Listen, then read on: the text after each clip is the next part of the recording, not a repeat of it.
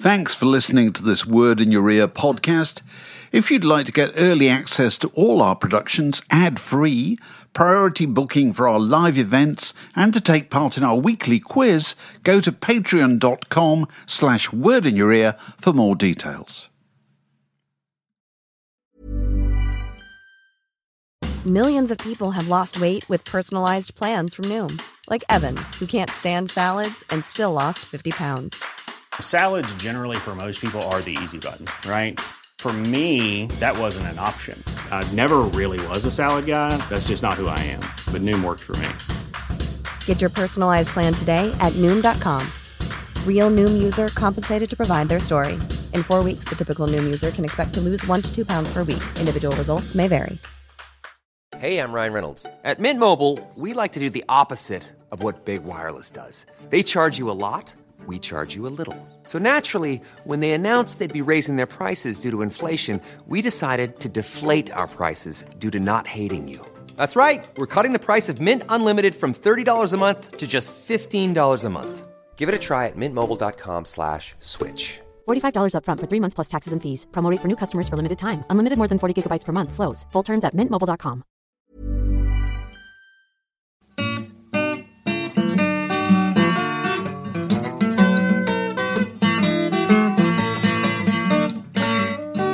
You're listening to a podcast from The Word. Well, we're getting to the last uh, section of tonight's show. Um, a few months ago, a book came out um, called uh, Great Lost Albums. And reading from the back, thrilling, legendary, made up, it says here. The albums include Bob Dylan's uh, imaginary collaboration with Liberace, Joy Division's musical theatre period, The Who's magisterial abandoned rock opera Bingo Wizard, and Kraftwerk's hasted, hastily deleted Christmas album, and many, many more. Actually, also noticed written on the back, it says a shocking treasure trove of hidden gems. It gets funnier and funnier. Mark Ellen. So I must have read it, read it before it came out. But uh, I'm going to bring up and let them explain this complicated and fantastically funny book. Two of the most successful and revered crime writers in this country, Mark Billingham and Martyn Waites. This is like the this is like the Graham Norton show now, is it? You have to. I'm going to get on Taylor Swift and John Cleese in a minute. Let's start the show. This is Mark Billingham on the left here, and this is Martin on the right. Fantastic. So, could one of you explain? I mean, firstly, how this came about? Uh, of four of you, there are two other authors. Yeah. Yes. And if I remember rightly, you told me that you'd had an idea, and that uh, I don't know how that idea came about. You can explain that, but you were then p- sent off to a pub or a hotel for an entire weekend and filled to the brim with booze by a potential publisher. That- that's and they pretty said, much "Keep it." going, come on." Yeah, well, Yeah. Mar- Martin and I had done a gig somewhere uh, up north, and uh, we're on a long train journey back, and start, and it may even have been the Beatles, Mark. It may even have been the Beatles. Or we, what would a great Lost Beatles album be like? What would the, you know, an album the Beatles never made or made and never got released for some reason? And we started just trying to be funny about it and made each other laugh for about two and a half hours, and got off this train and went, "There's a book in this." Can, can I say, we, we tried to make each other laugh. Yeah. Um, we did have an awfully large space around us on the train. Yeah, that was about By that. the time we actually got back to London, um, I think it was actually Morrissey, wasn't Oh, it was it? Mor- the Great I Lost think it was- Morrissey It was. yeah. It was when um, when Morrissey's um, autobiography had just been released, and we'd just bought it. Um, and we'd started off just, just quoting bits to each other on the train in as fey and Mancunian a voice as we could manage, um, which then led us to, to kind of what would the great Morrissey Lost Reggae album sound like? And oddly, oddly, the Great Lost Morrissey reggae album was one that didn't make it for legal reasons. Legal reasons. Yeah. Uh, because one of the other authors in, of the book is Dave Quantick, who has been sued by Oh, my Morrissey God, at least twice, I think. Um, We know and- that. So and we- we'll so pass did- over that story. Yeah. Well, the Great Lost Morrissey album, Ragapalari, the Great Lost Morrissey reggae album, was was actually in the delivered manuscript, and they went. The legal people at the publisher just went, no, no, no, no, no, no, no, no. So, Uh, so- but you you proposed a number of, of combinations. Oh, that's Oh, hello. There's this- He's in there. He makes Continuing it. our Costello theme. This, as the two about best backing singers he ever Yeah. had. as I don't know why I look so miserable. I've never been happier in my life. I was like, look, I'm with Elvis. You got to I think I took that photograph, didn't I? You did, Yeah, you yeah, took- that- you that took was that picture. in Yeah. the bowels of Abbey Road. viewers. Can you spot the person in the picture who's given up drink? yes, clutching his Yeah. bottle of water. Yeah, yeah, yeah. So that was a great moment for you. It was a huge Yeah, moment. It was a huge, huge moment. huge. But I mean, so it was this idea of trying to come up with. So, so basically, we came up with this idea on this train, and we went, who else can write it? So, we, Dave Quantick, who we knew, a, a as a uh, music ex-music journalist, and b as an incredibly funny writer. So we'll get him on board, and, And he's cheap as and he's cheap, so, yeah. and another ex-music journalist and crime writer called Stav Sherez. And so the four of us got together, and the publisher sent us away, as you said, Well, to sent a, away, brilliant. We got Like- sent we were, away yeah. to this hotel Like in Monty Hastings. Python going off to write, Yeah, you know, it Life of essentially was. We got sent away for a long boozy weekend where we had to come up with 50, 50, great albums, albums, yeah. and then we divided them up between ourselves and went away, went away and still Now you them. proposed various partnerships. yeah, Uh, yeah. The, the- Dylan, the- the Dylan, The Dylan Liberace, Liberace album. album. Yeah. Yes, Las tell Vegas us, uh, Skyline. I'm, I've missed this one. Tell us about this. Well, this is Las Vegas Skyline, which is because some of the albums we'd, we'd known about for years because there were rumours on the internet, that kind of thing. There's some came to us as a complete surprise, but the, but Las Vegas Skyline was one we'd known about. And Dylan, Dylan in uh, had gone to see Presley. He'd gone to see Elvis in, in Vegas and uh, had got the dates wrong. Vegas was Elvis wasn't actually there that weekend, so he ended up going to see Liberace. Um, who and Liberace, his mum, Dylan's mum, was a big fan of Liberace. Uh, so they got talking, and that, you know, the, the next thing you know, that a studio is booked, and Dylan turns up, and Liberace turns up, and everybody thinks it's going to be, you know, a travesty, and this wonderful album merges. This wonderful album, some great tracks on it. Um, Tangled Up in a Blue Velveteen Jumpsuit. There's one of them. Um, the Mighty Queen. There's all sorts of. There's all sorts of great, great tracks on this. I mean, you know, they never mentioned it again. It was never referred to again. Uh, Liberace, Liberace took to wearing a little sort of leather cap. Like Dylan, a little rhinestone right. covered, Little rhinestone little rhinestone covered cap. cap. That was But a it's a great album. It's a crash. It's a, and it's Bob Dylan's album. next record is a Frank Sinatra's covers. Uh, Well, he, well, you know, he'd work with everybody, so why not work with Liberace? It, So- it worked really well. Th- this, Ah. One of my favourites. Th- this is- Explain this. Well, this is David Icke and Tina Turner, um, which The record that it should have happened. Why did the it happen? well, it, well, it, did happen. It did. It did happen. Yeah. The, the album, did the happen. album happened. Uh, basically, Tina Turner's manager is sitting around one night. You know, Tina had fallen on sort of hard times. She'd been very big for a while, and then suddenly, she- you know, she's where's she going to go? She's lost direction. He sees this Terry Wogan interview with this guy and goes, she needs to team up with somebody controversial. Uh, at the same time, David Icke needs to spread his very vital message about the Godhead and re- a reptilian conspiracy. And he thinks the way to reach the kids is through music. So basically, David Icke and Tina Turner get put, get put together and they make this album, Conspiracy of Love. Uh, which has some um, which has some amazing stuff on it. I mean, it's quite clear that Tina is a bit lost, and she thinks she's making some kind of soundtrack to a lost Mad Max movie. She doesn't quite know what's happening, but she makes this album. Um, the, the, the, the reason there are so many reasons these albums never get released: legal reasons, artistic Yes, reasons. yeah. This one never got released because David Icke and Tina Turner could never quite figure out a name for their act. I don't quite know why. I don't quite know why, but they never came up with a name for the collaboration and never got released. I mean, But- there's, there's, there's a few that we came across that were like that. I mean, MC Hammer and Jimmy Nail. Yeah, they couldn't You think. know, they they could, just- again. Hmm. What are we going to call ourselves? Absolutely. What are we going to call ourselves? Never knew. What else you got on there? Ah, ah, oh, Freddie. Yeah. Real picture. It is. It doesn't. That hair is just not real, is it? Do you think This is one of our favourites. It, it was real when he bought it, wasn't it? I think it's. Uh, This was one of the favourite. This is a this is a Yeah. cracker because because basically Queen had blown everybody away at Live Aid. They'd been they'd been massive at Live Aid, but had slightly lost their way in terms of reaching real people on record. And Freddie was looking for a new direction, a new, and it, and it occurred by way of a bizarre accident. Uh, at one of Freddie Mercury's birthday party, he tripped over uh, one of his cocaine dwarves. Um, he had these dwarves with, with cocaine on, and he tripped over one of them while reaching No for a legal Jaffa problem cake. with this, of course. Uh, With- apparently. With the oh, I forgot this was being The recorded. dwarfs are Um, dead. Allegedly, there were these cocaine dwarves. And he was reaching for Jaffa cake, and he tripped over one of the dwarves and got poked in the eye. Now, it's a matter of some debate as to what poked him in the eye. it is. Yes. Yeah. Brian May insists it was a very big sausage on a stick, but something poked Freddie in the eye, and he lost he lost eyesight in one eye briefly, and he had this kind of revelation about using kind of uh, optical problems, glaucoma, uh, blindness, whatever it was, as a kind of way to reach people. And they made this album, which was going to complete the trilogy of, of an, a, a night at the opera, day at the races, an afternoon at the opticians. Uh, and they made this, this they made this great album. Um, it was it was fraught with problems from, from day one because Freddie insisted that in, in order to really experience uh, problems with eyesight, the band had to record with bags over their heads. So not just the band, the producers. Roy Thomas Baker's got a bag over his head. The engineer's got a bag over his head. So when you listen to it, it's you you know you hear Freddie falling into Roger's drum kit. You hear Roger going, "Mind where you're fucking going, Freddie." There's also, but some of the tracks, some of the tracks, Blurred Vision is a cracker. Uh, I see a little silhouetto. Uh, I see a massive silhouetto.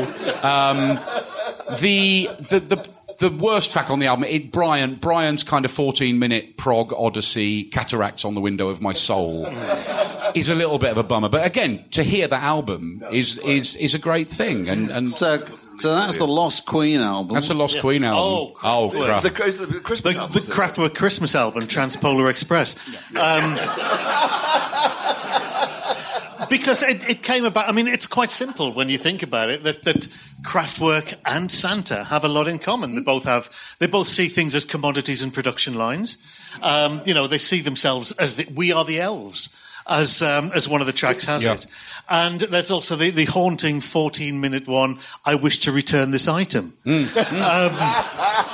so it's not just looking at Christmas; it's looking at the aftermath of Christmas as well, and um, it, it it throws quite an illuminating light on them. You know, which is something which um, you know they, they never actually repeated again. I I think that. Um, I think They this- played it to Eno. They, They- played it to they Eno. played it to Eno and and, to and Bowie. David Bowie, yeah. and they Uh, both loved it. they loved it. They loved it. So Yeah, Kraftwerk so immediately clearly boiled, boiled the wrong with tapes up for soup. Yeah. and uh, and so the album was never released. Yeah. but it's it's it's one of the best Christmas albums. just. You can forget Motown Christmas album. This is the Yeah, Christmas That's album the you want. one to get. Yeah, yeah. Okay. Ah, Hanoi Vera. Hanoi Vera. Um, Basically, Vera Vera had had had uh, you know she got she grew tired of Women's Institute lunches and that kind of thing, and she longed to be. This is in the late sixties. She longed to be the Forces sweetheart again. So she hit upon this idea of going out to Vietnam. Um, to entertain American GIs, and for a while it worked. And she made a great album to go with it. She brought in Mr. Rackabilk, Mr. Max Bygraves. You know, on some of the some of the, some of the tracks, it's very unlikely we'll meet again. Was one of the ones. Uh, there'll be M16s over the White Cliffs of Dover. That kind of. There were some great albums on there. Full knitted jacket. That was one of them. Um, but she then, so she went out there, and I love the unfortunately, smell of she- Earl Grey in the morning. yeah, that was a nice them, one. Yeah. She she went she went out to the latrines one afternoon and was basically taken by the VC, and she disappeared. And then rumours started to circulate about this very feared in VC enforcer in black pajamas and a kind of bamboo hat, who would interrogate captured American GIs while listening to. The Archers And and, doing the jigsaw making jam and this kind of stuff. scenery, And I mean, she went rogue. She basically went rogue, and and and and you know was was you know in deep country for a, a long time. And they sent various showbiz showbiz figures out. They sent Harry Secombe out uh, to try He- and he bring her up back. river. They're gonna help. And- well, and he it- went upriver to try and, and coax her back. You know, um, and it um, it failed. You know, I mean, in fact, there, there was a documentary made later because um, um, Francis Ford Coppola did make Yeah. a film of it. Sweethearts of Darkness. Sweethearts of Darkness, yes. And, um, you know, you, you can actually, if you actually see that, that documentary of it, you know, you see Dennis Hopper Yeah. um, talking on the documentary saying, they said Secombe, man. They said fucking Secombe. Yeah. And, um, you know, they, they send Harry Secombe up there. But as he said, you know, he, he confronted her. Um, she blew a raspberry at him and told him to fuck off. So, um, rumour has it. They, they did try Katherine Jenkins after that, though, rumour has it. Oh, look at him! Oh, That's a yes. gorgeous Look at picture. him, the uncle of Funkle. Yes. there he is. The Godfather of Soul. Basically, this is an album called Angel, A- Angel's Delight, which was Hmm. basically he again mid eighties, late eighties, eighty eight. read He just that, released yeah. Living in America. The follow up, Still Living in America, hadn't done very well, uh, and, it, and he.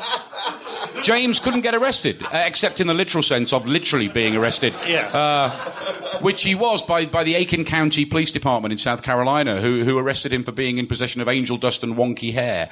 And he got arrested, and basically was he, he, he was ashamed. I mean, he was he didn't like it. He was up in court and he said, "Say it loud. I'm ashamed and I'm proud."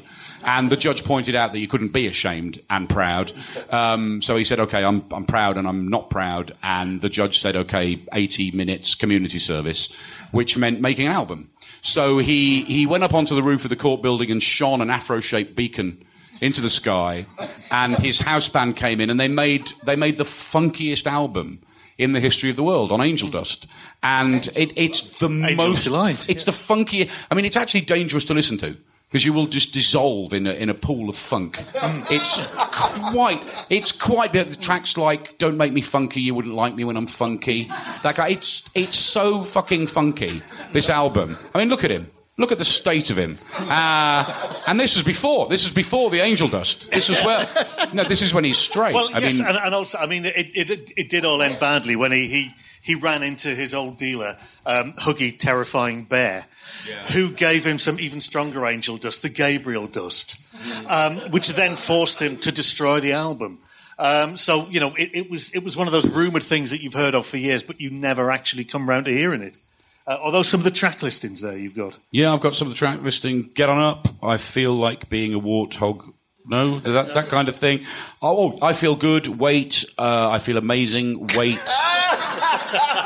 I don't feel very well. It's that kind of thing. It's the, some of the some of the tracks. Some of the you, you need to you need to listen to individual you, tracks. you do propose a, a great lost progressive album Oh, by oh, oh yes, Oh, I do. We're a very populous group with a is that Well, it, it was. It, it's it's the greatest, lostest, proggest album i- in the history of prog. Basically, in about in about I think 73, 74, Steve Hillage uh, gathered together the greatest collection of, of progressive rock musicians in, in, in history. I mean, every member who'd ever you know been a member of Genesis and Floyd and Jethro Tull and Gong and King Crimson and everybody, and he he puts them into the studio, and, and, and they ended up making Dodecahedron. Was was the album, twenty sided album. Um, a dodecahedron, a dodecahedron, of course, is only a 12 sided album. It's only a 12 sided object. And the bass player of Caravan did try to point that out at the time and said, actually, d- dodecahedron is 12 sides and an icosahedron is 20 sides, but they were all too stoned and nobody gave a fuck. So, they, so they made dodecahedron a 20 sided album, one track. It's only one, track. one track. Yeah. Um, but, and- but you But couldn't the get. sleeve, there was something Oh, the there. sleeve. Sleeve. Well, that's it. You, that and- yeah. You, you, you had to actually, if you wanted to hear the album, you had to solve a series of riddles, uh, Kabbalistic symbols that were on there, um, arrange them all in, in the correct order, which would then unlock the first side of the first album, and you play that, and then you'd subsequently do this for all the rest of them. It was it was probably Hipgnosis's biggest masterpiece in creating this sleeve. Um, unfortunately, uh, by the time anybody had actually taken the time to to unlock uh, twenty sides of this, uh, punk had appeared and nobody was interested. yeah, and there, there, there were there were some there were some physical problems. Ah, we'll come on to him in a minute. Um, basically, there was some there was some there were some issues. There were there were the famous flute wars that existed during the recording of that album. There was a big flute solo, like a 14 minute flute solo. Gabriel Peter Gabriel said, "I'm having that." Ian Anderson said, "No, you're not. I'm having that." Um, and they started, you know, they tried to set. They had flute, uh, sort of flute off, and that still wouldn't settle it. Uh, and, and and it turned into fisticuffs. And Ian Anderson went, "Your hair looks stupid with that little bit." Shaved out the middle like a lawnmower, Gabriel. And Gabriel said, Look, I'm not the guy that stands on one leg. Don't give me that. And Gabriel puts his dukes up all very public school, and Anderson just nuts him. And it got, you know, I mean, it, it, you know, it, there, were, there were a lot of, you know, um, I think uh, Robert Fripp got a very nasty Chinese burn off, off Roger Waters at one point. This was the trickiest. This is this is perhaps the trickiest album in the Ah, whole yes, book. Yes. As I said, because of the legal the legal issues. But Yeah, I mean, we, we did manage to, to get the uh, the Morrissey Panto album. Uh, frankly, Widow Twankly. Um, which um, Morrissey said he wanted to, to um, base it on his, his love of, of something traditionally British, traditionally English, so he chose pantomime. It was pointed out to him that it was, was actually a bastardization of the Italian Commedia dell'arte uh, by an interviewer. Um, the interviewer was subsequently spanked by a wet slipper um, by Morrissey, wielded by Morrissey. Um, he's had a lot of lost albums. I I mean, he, he once famously was just finished an album and then retired to his bed for three months because Alan Bennett walked by on the other side of the street without waving. Yeah. Uh, and, and he made a whole album with Tony Visconti Yeah. that was then was that was then abandoned because Tony Visconti bought a bag of, bag of pork scratchings, which Morrissey wasn't happy with, and that was abandoned. Uh, and this had a very short shelf life, frankly, Widow Twankly, because of, a, of an incident when it went live. I mean, they, they made a great album. Christopher Biggins was brought in as producer. co-producer, yeah. Um, the Crankies, the Crankies, um, the Crankies with the Chinese John Barrowman. John Inman. there were, a lo- It was a great. It was it was a great piece of theatre. Charles Hawtrey, heavily refreshed Charles Hawtrey. But Charles Hawtrey was the genie of the lamp. With, The Genie of the that, Lamp. That classic track, uh, "The More You Rub Me, the Closer I Get." Yeah, there's some classic stuff. Um, how soon is the interval? How, soon, is the interval? Was another. Um, but at the, he insisted that during the famous cake making scene, they only used lentils. And then at the moment when they threw the sweets out to the children, of course, Morrissey wouldn't throw the sweets out because they contained gelatin, gelatin. And then he blinded a child with a stick of celery. Uh, and the whole album was, was very hastily abandoned, which is a shame because there's some there's some very great, there's some very good stuff on it. Now, moving from the the world of lost the made albums up to, stuff.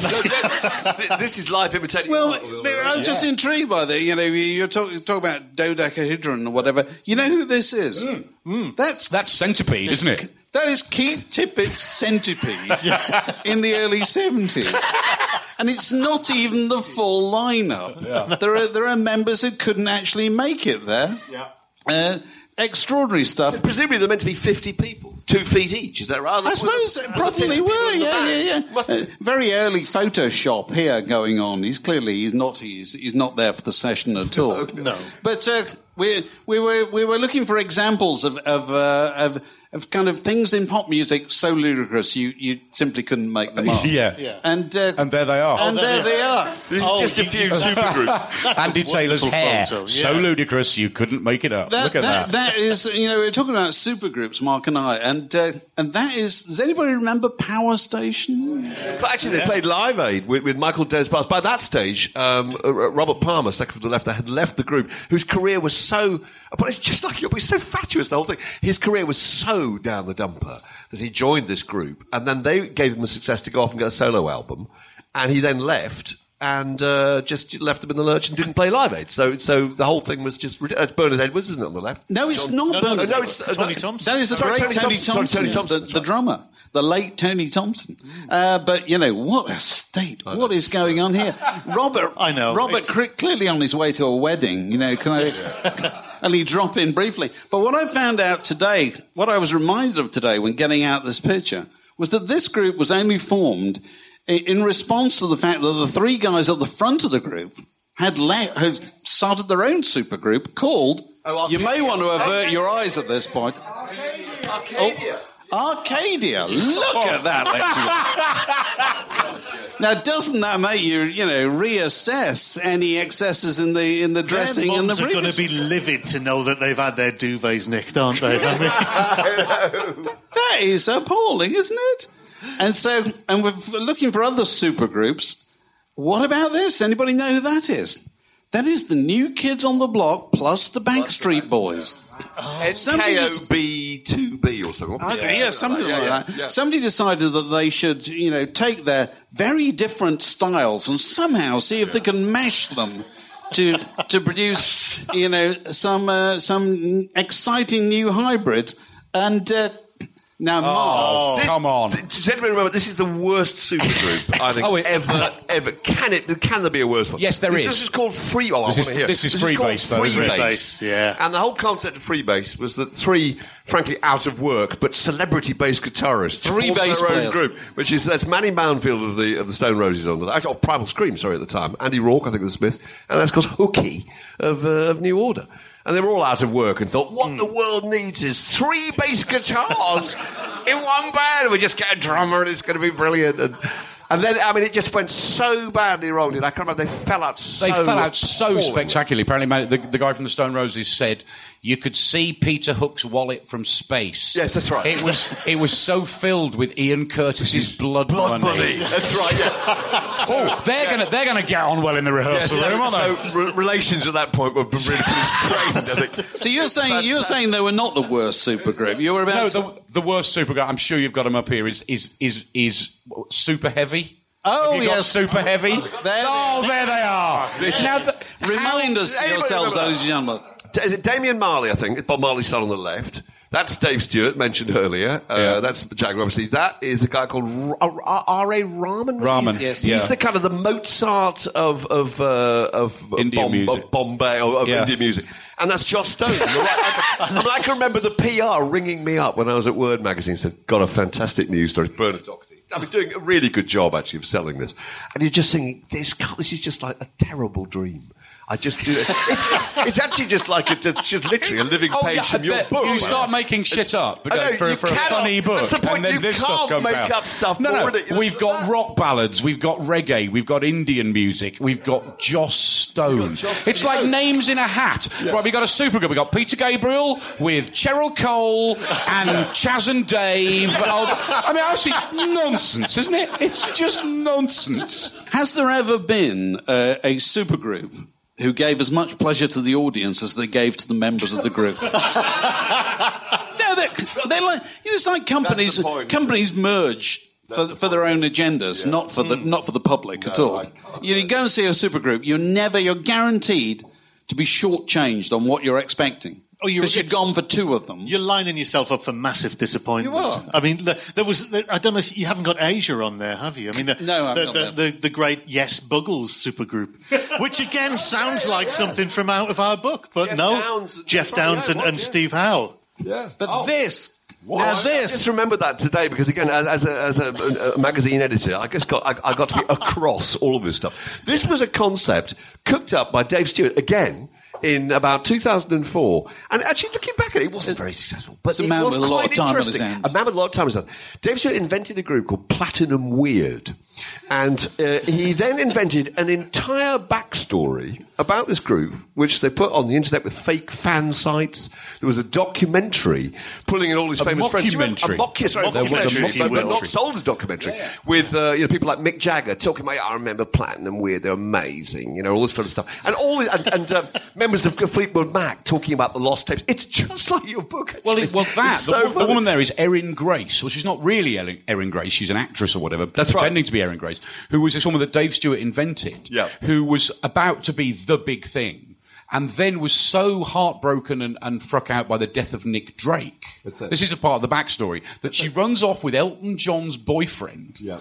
Runs off to uh, Los Angeles, where where Don Henley introduces her to Lindsey Buckingham.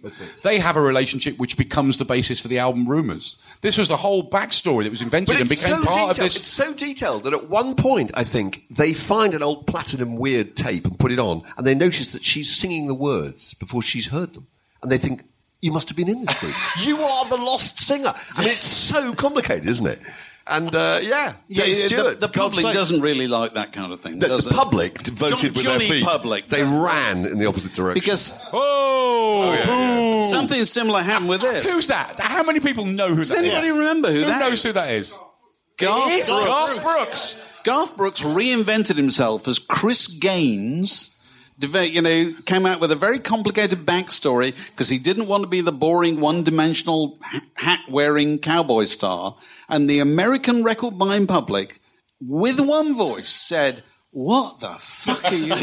Well, it was a movie. There was supposed to be a the fuck movie. off. There was a. mo- It was there was a movie that he was in uh, called The Lamb. The movie I know that the movie is called The Lamb. I don't think it was an adaptation of The Lamb Lies Down on Broadway, but there was an album called The Lamb that featuring this character Chris Gaines. And so to create buzz for the movie, they got Garth to become this character and release this like pop rock album.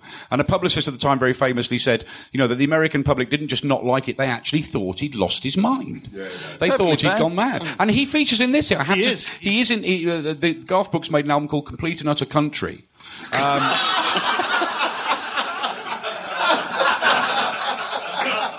please. He he accidentally went into the studio one day and on some mix he was on some kind of medication or something. I think he, he'd sat on a Grammy and, and injured himself and he was on antibiotics and he'd drunk and he and he went to the studio and he made the greatest country music in album in the history of country music. He was channeling Hank Williams. He made this amazing album and of course his fans were horrified and he was horrified that he'd made this amazing country album and he and he disowned it immediately. But but you know, completing not a country is out there on on bootlegs. No, no, you can't make it. But who'd have thought that was go? Oh, now, now. this was a supergroup who were genuinely fantastic. Actually, Yeah, they were. And No, also, they- I think that's the exception that It proves is the the rule. exception Yeah. because uh, uh, what they shouldn't have done, actually, probably, is to have made a second. Actually, they didn't release a second album. They had, there were two albums. Volume there was Volume One and Volume something. Three. Volume three. It's brilliant. There was no Volume Two, but they probably shouldn't have made it. wasn't quite as good, but it still was a really great record. And they got really involved in it. They all had their names. It was Lefty Wilbury, I think was Dylan, was it? Otis was I can't remember who now. Jeff Lynne. And they all had their little names. And they all invented little fictional characters. And actually, it was a fantastic record. It was brilliant. I think Uh, at the time that, that a lot of them had done their best stuff for years Yeah. when they actually did the travelling Probably movies. the old sense Do- of do- do- competition. of, Mark, you know, do you think also that, that what happened here, particularly with George, was they just desperately, sentimentally wanted to be in a group again, didn't they? They wanted to be in a group and they wanted to be with each other. And they, I mean, it, it came about, about for the best reasons, which was they didn't plan it. You know, if you plan it, like all these supergroups you've mentioned, they're all the bad, the products of a really bad evening out, aren't they? you know? Um, whereas these guys, they're just, just hanging around together and they did a track and, well, that worked. Let's do a few more. And then, then they had an album. But it's also that thing about guys, people being in groups. That they, they just get very used to being groups, Yeah. don't they? They're very socialised in groups. They get nervous when they're outside groups. Yeah, um, they'd all been. I mean, Jeff Lynne, ELO had broken up quite a few years by that point, hadn't they? So they're all doing stuff on their own, and obviously, I think the Heartbreakers were still together, weren't they? I think the that point, Heartbreakers but- had been working with Roy Orbison at the time. Yeah. Because I think when they had the idea of the group, they then, they then approached Roy Orbison and he said yes. And then they went to see a gig. And I know that I was reading some of the Tom Petty and George Harrison was sitting there all excited saying, Isn't he great? He's in our band. Mm. Well, you would, wouldn't Which, you? but yeah, I know, but you never would, you think of people who have been in groups like that getting excited because Yeah, somebody He was else the big star for all of them. Roy Orbison. Yeah, absolutely. Dylan was going, I'm in a band It's with the only band. Is it the only band Dylan's ever been in?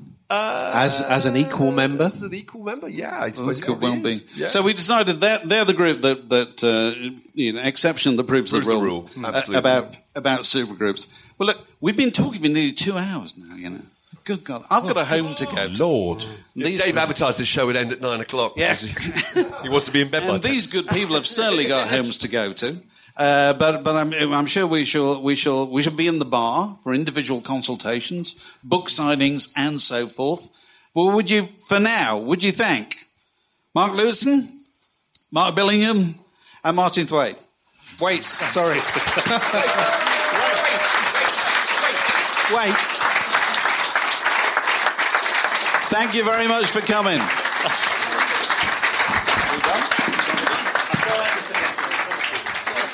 This podcast was brought to you by The Word,